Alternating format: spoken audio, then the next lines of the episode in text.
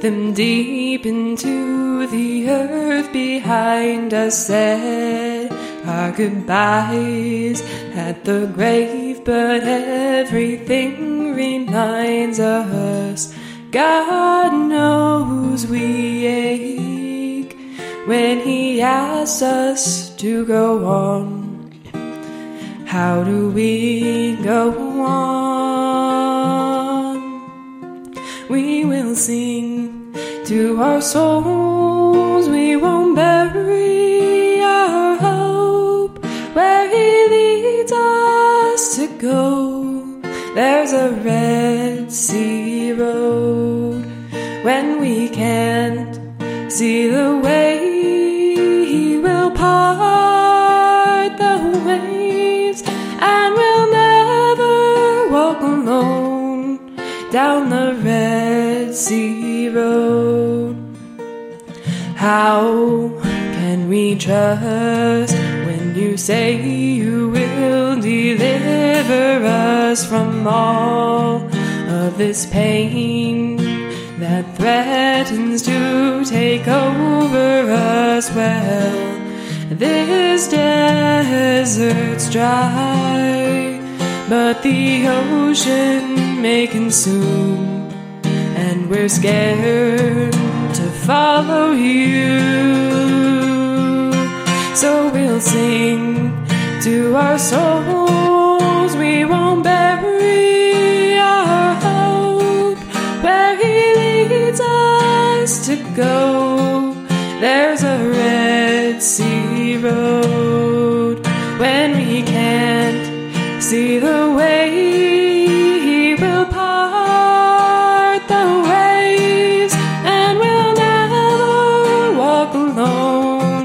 Down the Red Sea road. Oh, help us believe you are faithful, you're faithful when our hearts are breaking.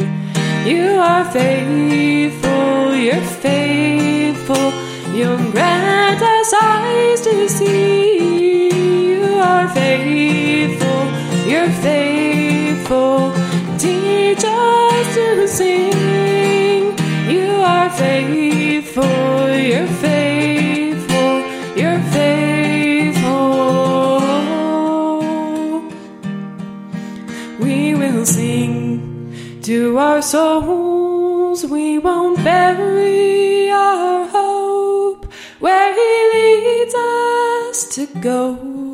There's a Red Sea road when we can't see the way.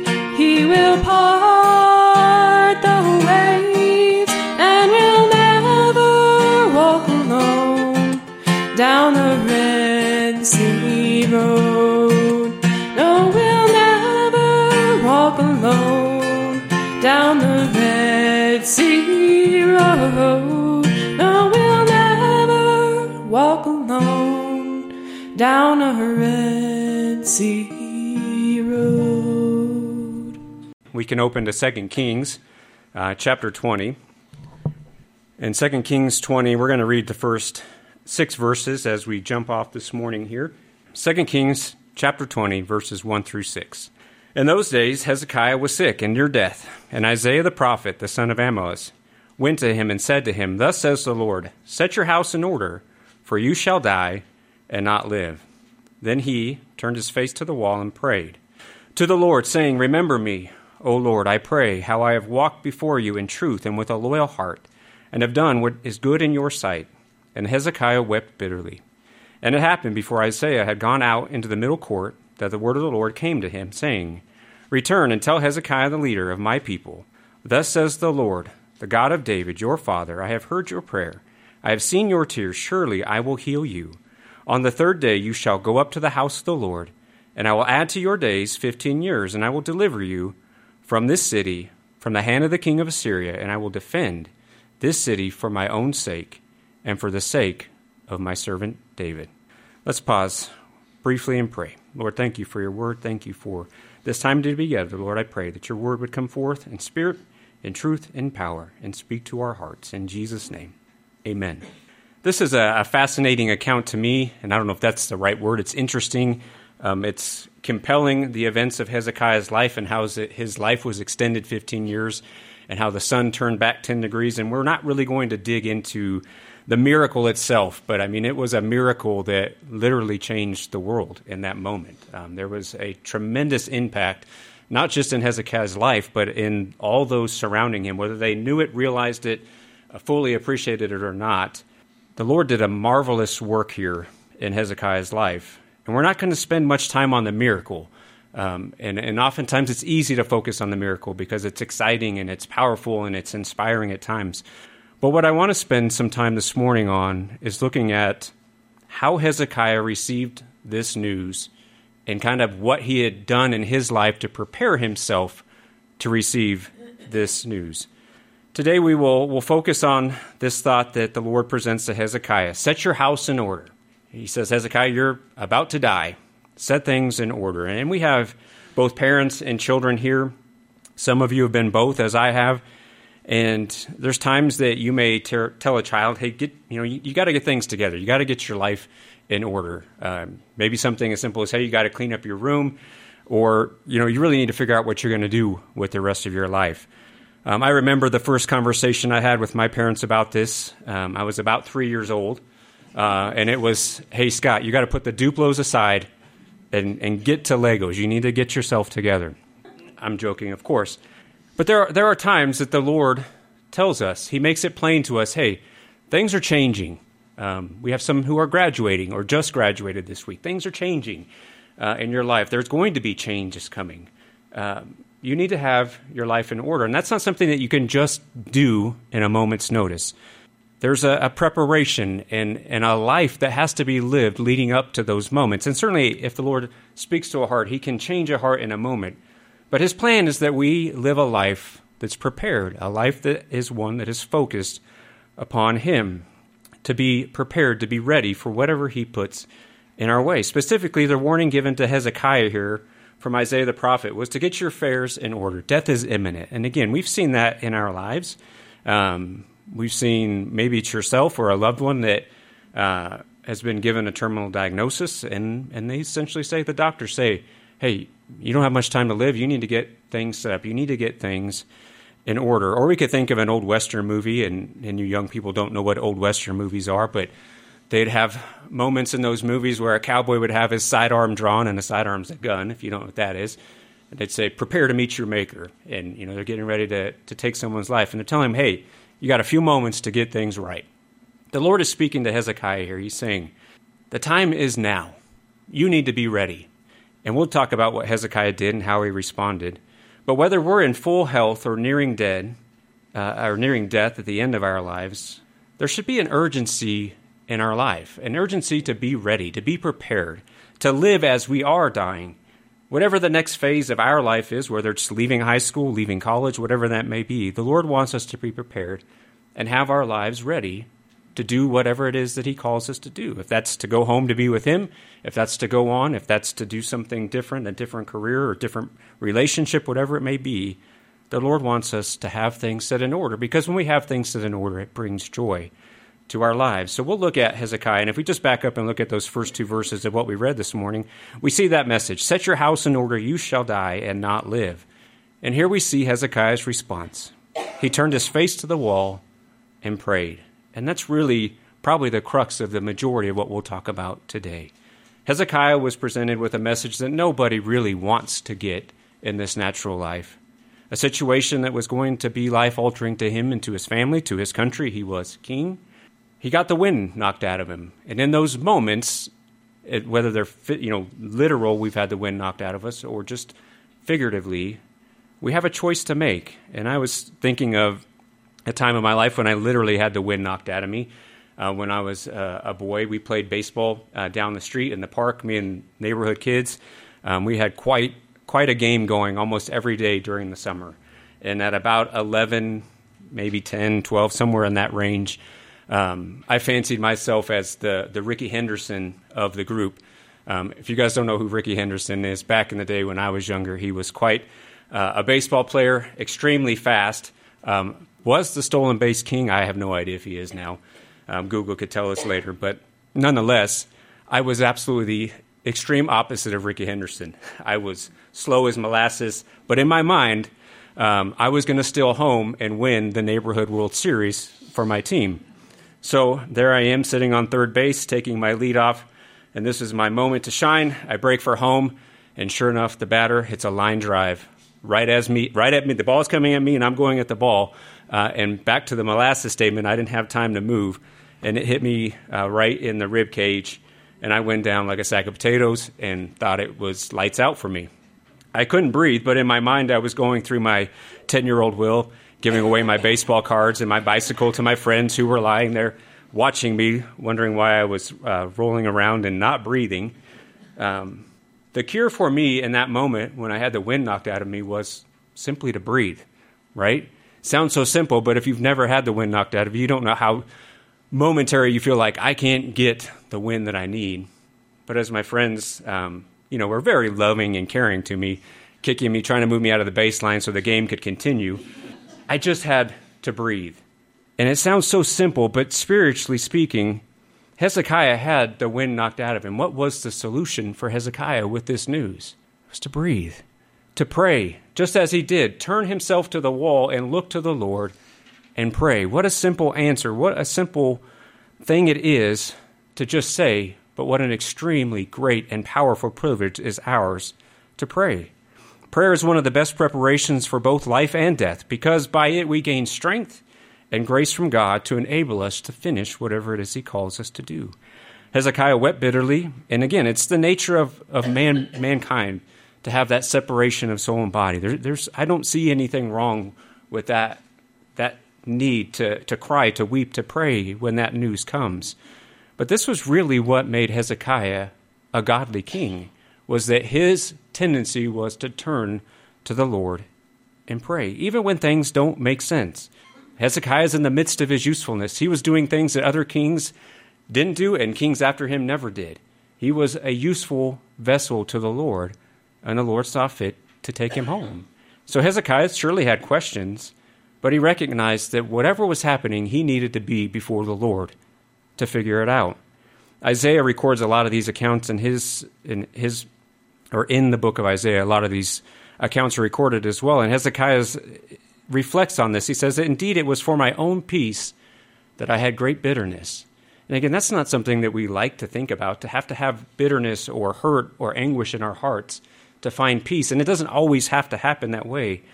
But Hezekiah understand that he was lovingly delivered from the pit of corruption by his loving Savior, and that bitterness brought him peace. He understood what the Lord was doing. Again, we may not always see it in the moment, but we have the answer. Just breathe. Pray. We can have peace without full understanding. That's not a requirement to understand what the Lord is doing at all times and all ways to have peace.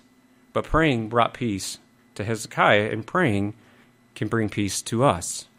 Hezekiah was a man of prayer. We can be turning to 2 Kings 19 now, just back a chapter or two. And th- this wasn't the first great crisis of his life. And as we look at this passage next, Hezekiah was under great threat from the king of Assyria, whose chief servant was sent to deliver news of an impending invasion.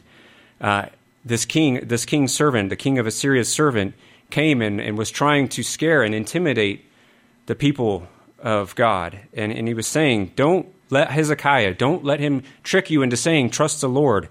Don't let him trick you into to thinking that he's going to deliver you because the king of Assyria is going to come in and destroy you and take you captive. This was a very dire situation and a very clear and present danger for Hezekiah. But we see what Hezekiah's practice was in his life. In verse 14 of 2 Kings 19, Hezekiah received this letter from the hand of the messengers and read it. And Hezekiah went up to the house of the Lord, spread it before the Lord. Then Hezekiah prayed before the Lord and said, O Lord God of Israel, the one who dwells between the cherubim, you are God. You alone, of all the kingdoms of the earth, you have made heaven and earth. Incline your ear, O Lord, and hear.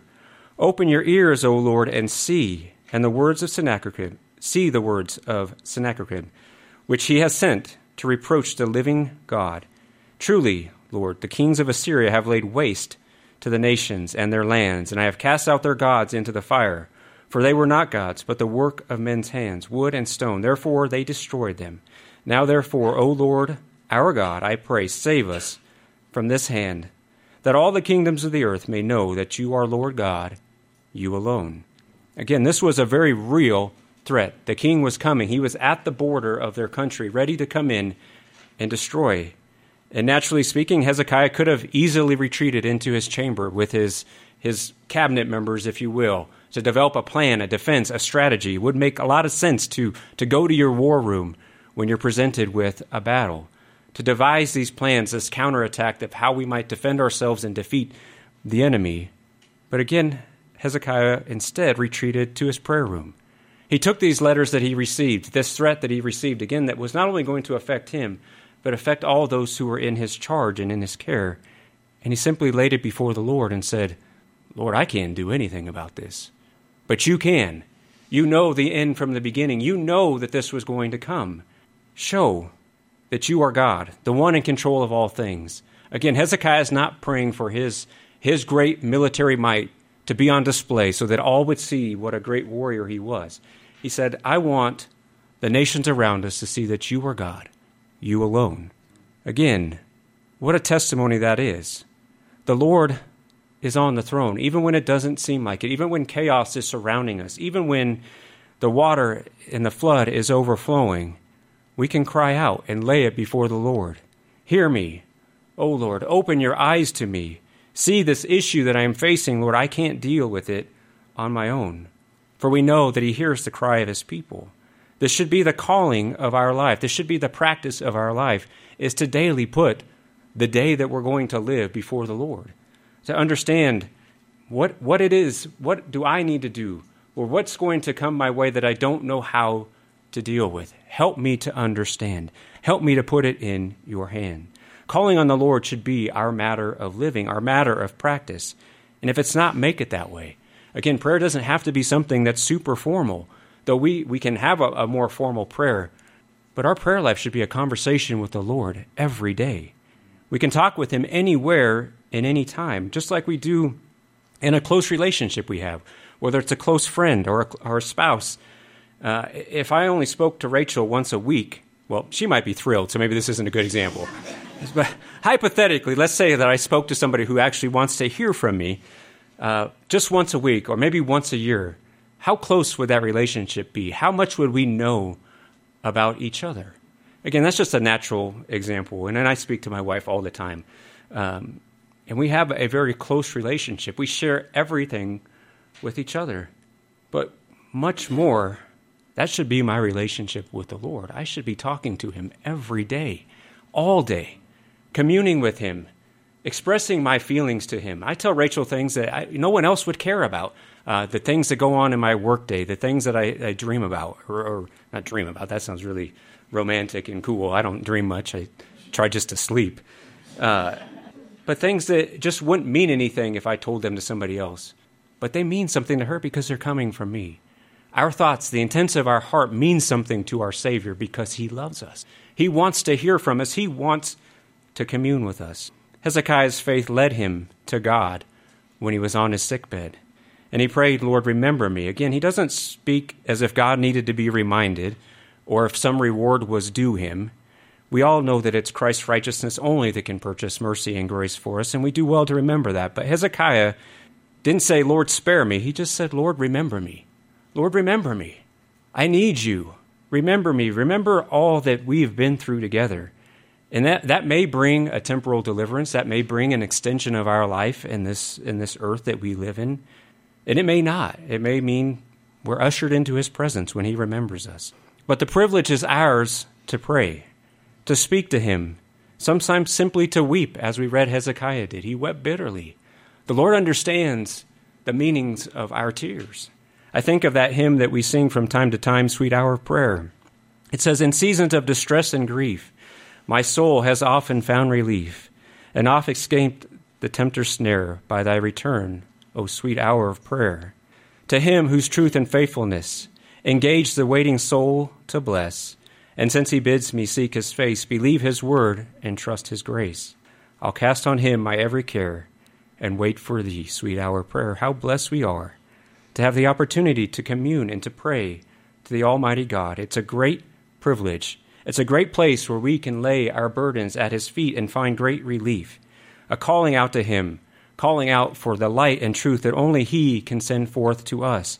That in our needs, like the Apostle Paul, when he said, my, he, he had that revelation that the grace of the Lord was sufficient for him, that his strength only came from the Lord. It brought him to a place where he could boast in his infirmities because he rested on the power of Christ, because he understood that he is weak, but the Lord is strong. Again, if our focus is on God, good appears, because our focus is on Him who holds our every breath in His hand. Our perspective can be right that even if deliverance never comes from whatever we're praying about, we can have peace. We can be not cast down. We can remember God. We cannot be disquieted within us if we simply hope in Him. For David said, For I shall yet praise Him, the help of my countenance. We can find peace. Paul tells the Philippians, Be anxious for nothing, but come to Him.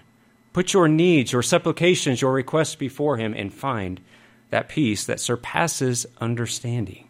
And again, that's very challenging. Has anyone ever been anxious? And if you haven't, wait till you have kids. You'll be anxious. Wait till you have a job and you have bills. There's anxiety that comes just from living this life. There's just unknown that awaits us. We can feel that weight and burden, but what this teaches us is we don't have to have full understanding to have full peace. Paul told the Philippians, it surpasses understanding. This peace that the Lord gives surpasses understanding. Again, thinking back to Hezekiah, the ending of his life could have brought great anxiety, and I'm sure that it did. But he turned. He turned to God. When the king of Assyria threatened attack, he turned to the Lord. This is an essential part of our lives. Paul exhorts the Colossians, he says, continue earnestly in prayer, being vigilant in it with thanksgiving. Paul highlights some challenges that we have in our life, in our natural life of an effective prayer life. That the lack of dedication, the answer, devote yourselves earnestly, a sluggish approach to prayer. Keep alert, be vigilant, and requests lack of that are devoid of thanksgiving, that lack thanksgiving. The answer is to be thankful. We overcoming we overcome these by allowing prayer to be a manner of our living. Now let's go back one more chapter to 2 Kings 18. And again, we see this is Hezekiah's testimony. And we'll, we'll read momentarily that he fell and he failed at times. But we can see as we're stepping back in his life, the preparation for all this news to be delivered to him of his imminent death was built upon this foundation of him day in and day out walking with the Lord. And 2 Kings 18, verse 4 says, Speaking of Hezekiah, he removed the high places and broke the sacred pillars, cut down the wooden image, and broke in pieces the bronze serpent that Moses has made. For until those days, the children of Israel burned incense to it and called it Nehushtan. He trusted in the Lord, the Lord God of Israel, so that after him none like him among the kings, so that after him there was none like him among the kings of Judah, nor who were before him. He had a testimony that was far different than those who came before him or followed after him. He was a godly man a goodly testimony, but not perfect. But day by day he lived by faith. We can we can see a, a, an example of this in Psalms 27 if you want to be turning over there. And again, this psalm isn't speaking of Hezekiah per se, but we see the life that he lived, the example that he lived, and the peace that can be ours in our life. In Psalms 27 11 through 14, we read, Teach me your way, O Lord, and lead me in a smooth path because of my enemies. Do not deliver me to the will of my adversaries, for false witnesses have risen against me. As such as breathe out violence, I would have lost heart unless I had believed that I would see the goodness of the Lord in the land of the living. Wait on the Lord. Be of good courage, be of good courage, and he shall strengthen your heart. Wait, I say, on the Lord. Again, we talked about anxiety just a moment again. Now another question, has anybody had trouble waiting for something? Has anybody ever been impatient? Um, waiting is hard, whether it's something that's exciting in our lives, a milestone turning 16, for example, or, or waiting for something maybe that's not as exciting, like test results from the doctor or whatever it may be. There's just times we have trouble waiting for things. Patience is just not something that's a part of really human nature uh, as a whole. It's not something we're built to do, and I think it's only getting worse as we live today with technology that makes everything literally uh, instantaneous for us. It can be easy to lose heart while we're waiting. It can be easy to lose patience while we're waiting. As the psalm read, the, the enemies were surrounding. As Hezekiah was living in his life, the enemy was literally at the border of his land. And again, it, it, may not be an army that's surrounding us, but it can be the cares of life or an unknown, unknown future that's awaiting us. We can have these anxieties, these weights. We can have this fear of the unknown and just lose peace at times in our lives. I don't know if many of you know Corrie ten Boom. She's got a remarkable testimony, but one thing that she said um, that I've come back to over and over again is she said, Never be afraid to trust an unknown future to a known God. How sweet those words are. I'll read it again. Never be afraid to trust an unknown future to a known God. Again, we can wait on the Lord because He's a known entity. We know that He will never leave us nor forsake us. We know that He will never fail us. We know that He will never turn away from us. So, despite not knowing what tomorrow holds, we know Him who holds tomorrow. We can have a calm resolve to wait upon the Lord as David did. David oftentimes would talk about how his soul waits silently as he comes before the Lord. He would talk about the Lord as a rock, as an anchor, as a firm foundation. Again, that's something that we can be anchored upon. Hezekiah had many battles to fight, many enemies to deal with. Our lives can be full of challenges and struggle, but the Lord helps us to bear them up. Jesus himself was that perfect example of how he bore our sin on the cross. Christ frees us from sin, but not necessarily from sorrow. There are struggles in this life. There are realities in this life that we have to live through hard things, hard times, unpleasant things, unwanted things. But we can know that He comes alongside us. We can know that as we're bearing the cross that He puts upon us to bear, that we're following in His footsteps. That He's beside us, that He comes alongside us and takes us up. He helps us to bear that burden, for His burden is easy his weight is light. The yoke is easy as we come before him, and this cross that we carry is only for a little while, as Simon the Cyrenian did, just for a moment, but in it it helps us to receive that crown of glory. It works for us a far more exceeding weight of glory. In these lives, we have only a brief time to walk before the Lord.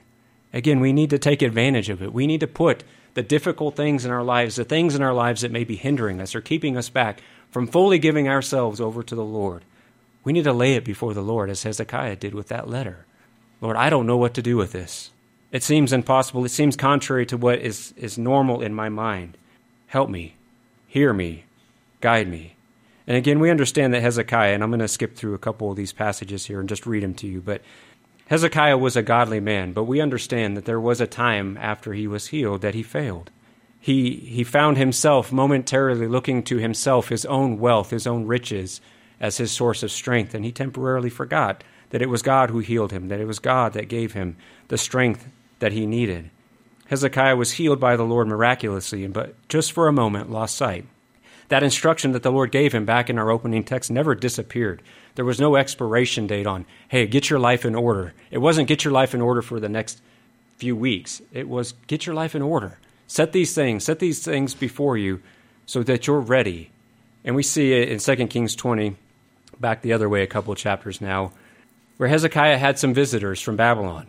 The king of Babylon sent messengers with letters and a present for Hezekiah because he had heard he was sick. And Hezekiah received these into his house and showed him everything that he had and pointed to all the wealth and abundance that he had. And that's where we pick up here in 2 Kings 20:15 And he said to him, What have they seen in your house? So Hezekiah answered, They have seen all that is in my house. There is nothing among my treasures that I have not shown them. Again, I'm not a smart guy, but that just doesn't sound like a great idea to invite people into your house and show them where all your treasures are. Again, for me, that would be about $8 in loose change, so they might not be too interested in coming back to rob me. But Hezekiah goes on in verse 16, it says, Then Isaiah said to Hezekiah, Hear the word of the Lord. Behold, the days are coming when all that is in your house and what your fathers have accumulated until this day shall be carried to Babylon, and nothing shall be left, says the Lord. And they shall take away some of your sons, whom will descend from you, whom you will beget, and they shall be eunuchs in the palace of the king of Babylon. So Hezekiah said to Isaiah, The word of the Lord which you have spoken is good. For he said, Will there not be peace and truth, at least in my days? Again, Hezekiah had been healed. He was well. He had strength and vigor back in his body.